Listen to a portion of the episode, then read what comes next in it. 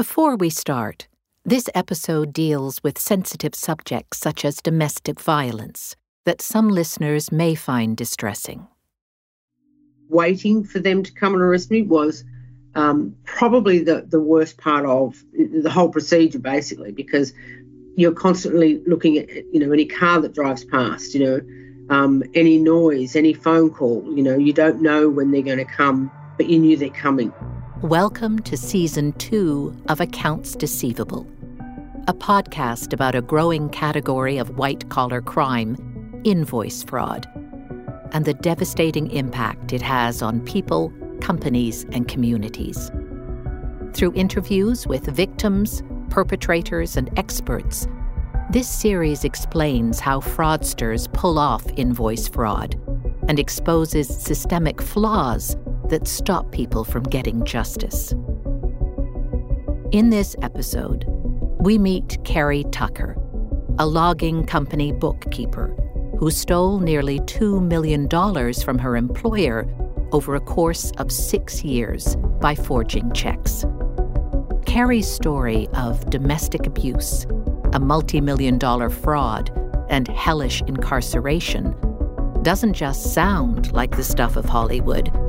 It actually did inspire the writers of a hit TV show. It serves as a stark reminder that white collar criminals are made, not born and that systematic fraud can be worryingly easy to pull off.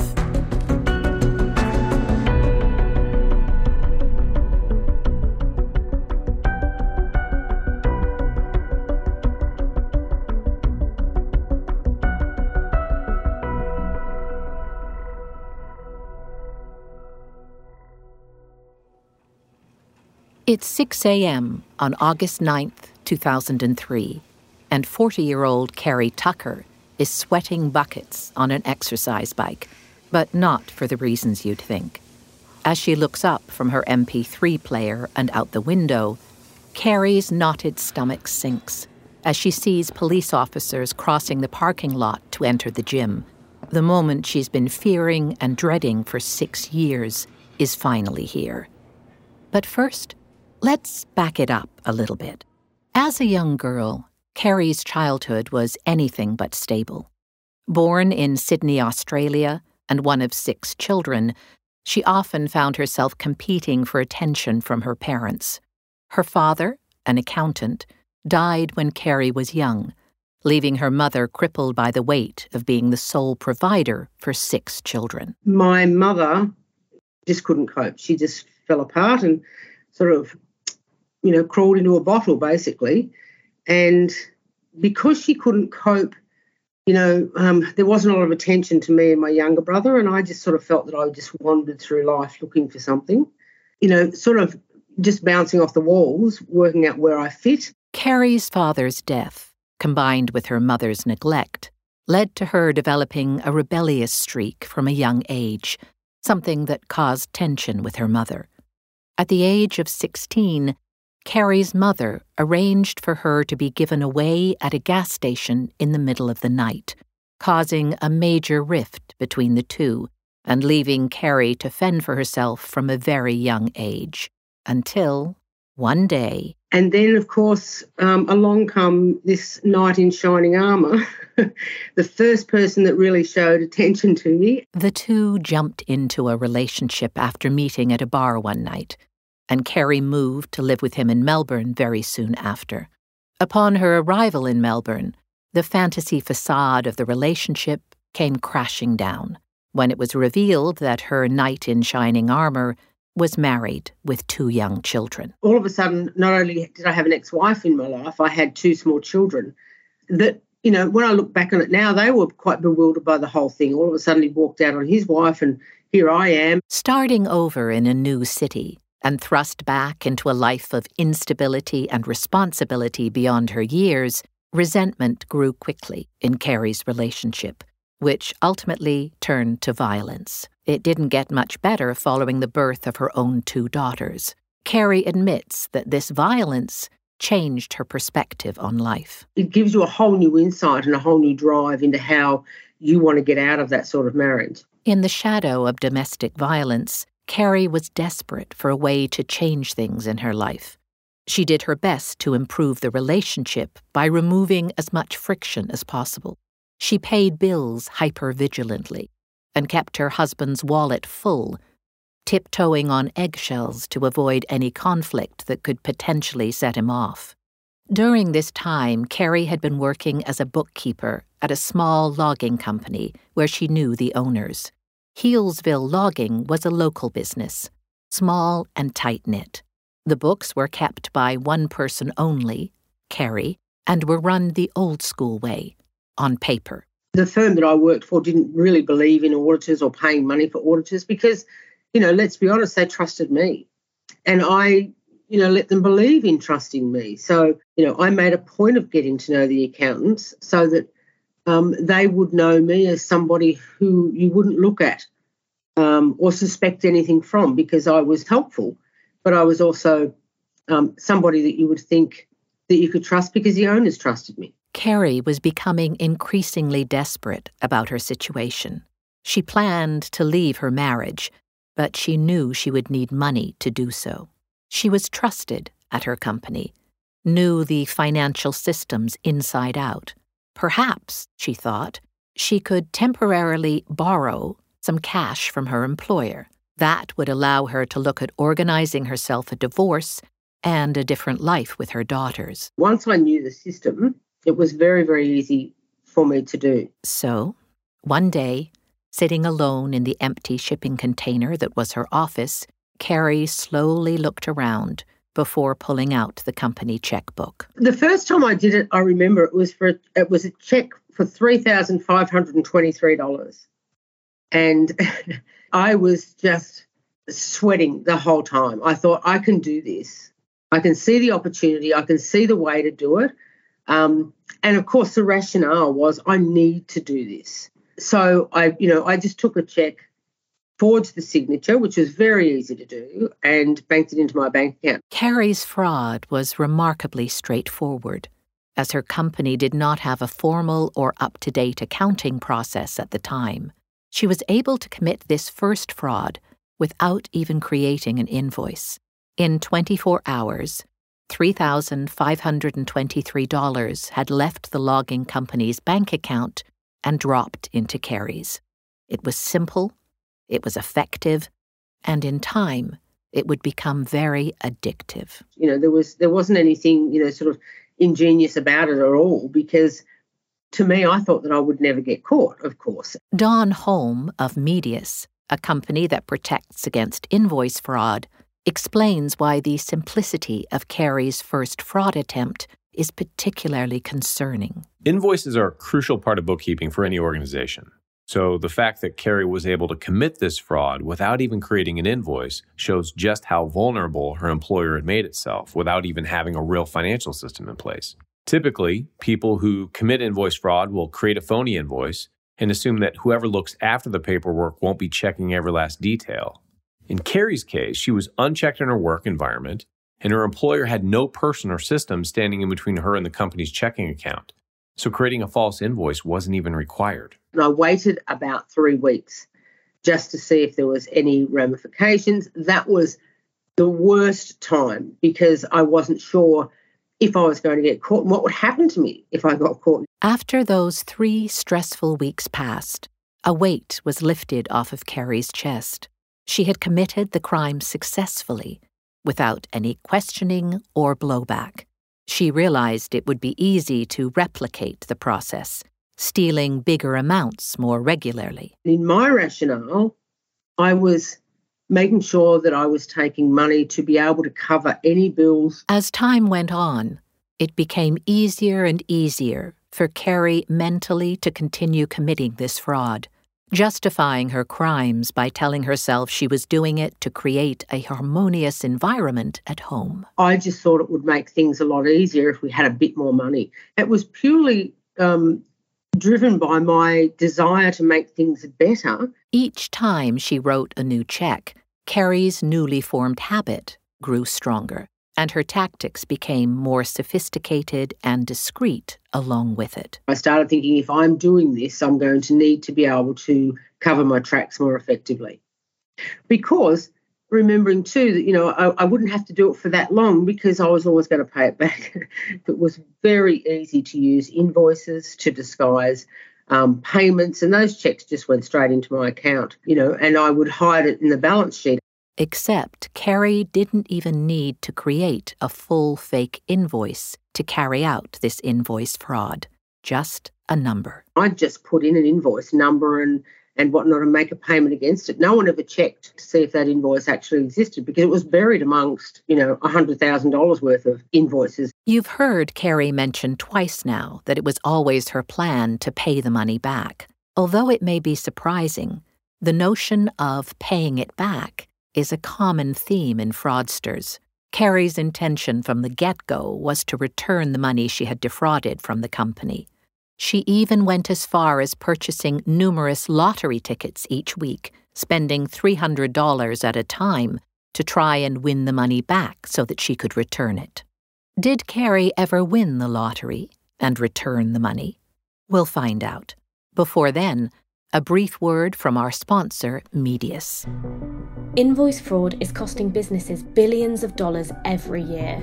As cyber attacks grow in sophistication, more and more companies are accidentally paying out thousands, even millions in bogus invoices. Medius is an accounts payable software platform that enables finance professionals to combat invoice scams by protecting the integrity of their supplier data, auditing the invoice process in real time, and monitoring for insider fraud. For more information or a demo, visit www.medius.com.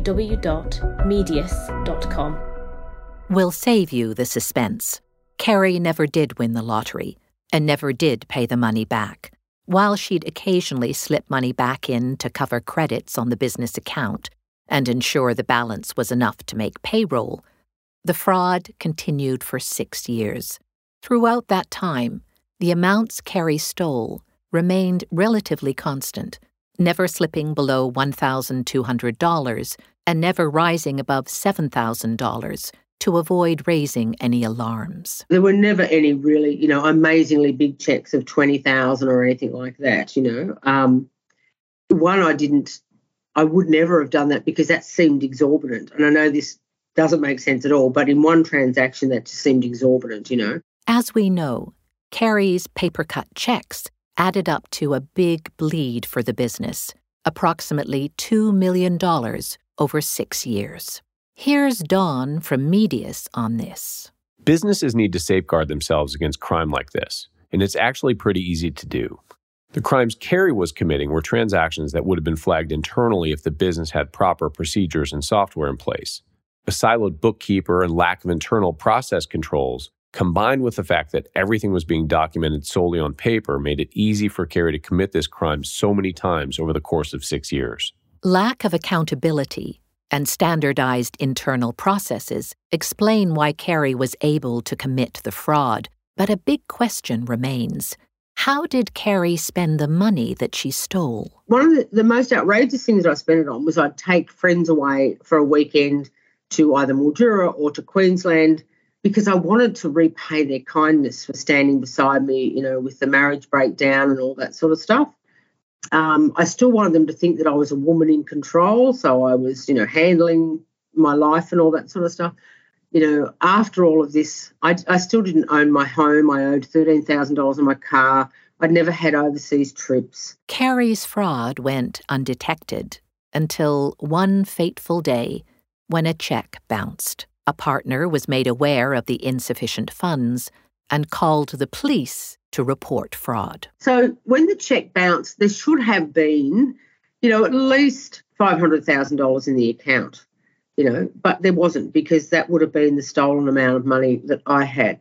So, so when the check bounced, it, it was very obvious something, something's amiss. Another partner, who was a friend of Kerry's, quickly warned her that she'd become a person of interest. Kerry reflects back on the time between this harrowing warning and what happened next. The time between that and waiting for them to come and arrest me was um, probably the, the worst part of the whole procedure, basically, because you're constantly looking at, you know, any car that drives past, you know, um, any noise, any phone call. You know, you don't know when they're going to come, but you knew they're coming. This brings us to the moment we began on the exercise bike. On August 9th, 2003, Kerry Tucker was at her typical 6 a.m. gym session when she looked up from her spin bike to see two police officers walking towards her. They walked straight through, straight past the receptionist. They obviously knew that I was there. I'd been under surveillance. Um, they walked straight in, and this this officer in plain clothes said to me, "Are you Kerry Tucker?" And I said to him, "Yes, I am." From the gym, Kerry was taken to be questioned, where she admitted to the crime and was taken into custody. Through a lengthy trial process, Kerry remained in custody and was sentenced to five years in prison and two years of parole following her release. The hardest part for Kerry was being away from her two little girls and the trauma of telling them what had happened. Whatever rationale you've said, whatever you've convinced yourself, you know, you know you're responsible and you don't think of who it hurts because you're never going to get caught. You know, I wanted my girls to feel proud of me again, not be embarrassed to be seen with me. So that moment sits with me and always will. Despite struggling to be away from her daughters, Kerry found life in prison to be healing.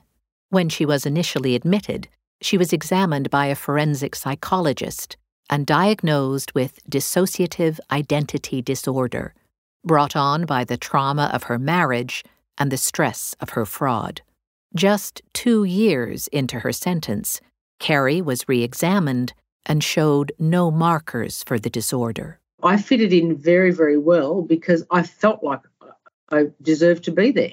I felt every bit, if not more, guilty about my crime than the girls that were in on drug crimes. You know, I felt that they were treated worse than I was, but I felt that my crime was worse than theirs. While in prison, Kerry worked to receive her Master's of Arts. Following her release, she went on to receive her PhD and penned a book entitled The Prisoner, based on her time incarcerated. After her release from prison, her diary was used as inspiration by Hollywood scriptwriters for a TV miniseries called Wentworth. The show ran for eight straight seasons, and Kerry was engaged throughout as an authenticity consultant. Kerry is also a university lecturer, a charity ambassador, and active public speaker on topics including fraud and prison reform. In fact, in recognition of her work in raising awareness on fraud, Kerry's criminal sentence was removed by the Victoria Magistrates Court in November 2023. She became the first woman in Australian history to have a prison sentence removed from her record.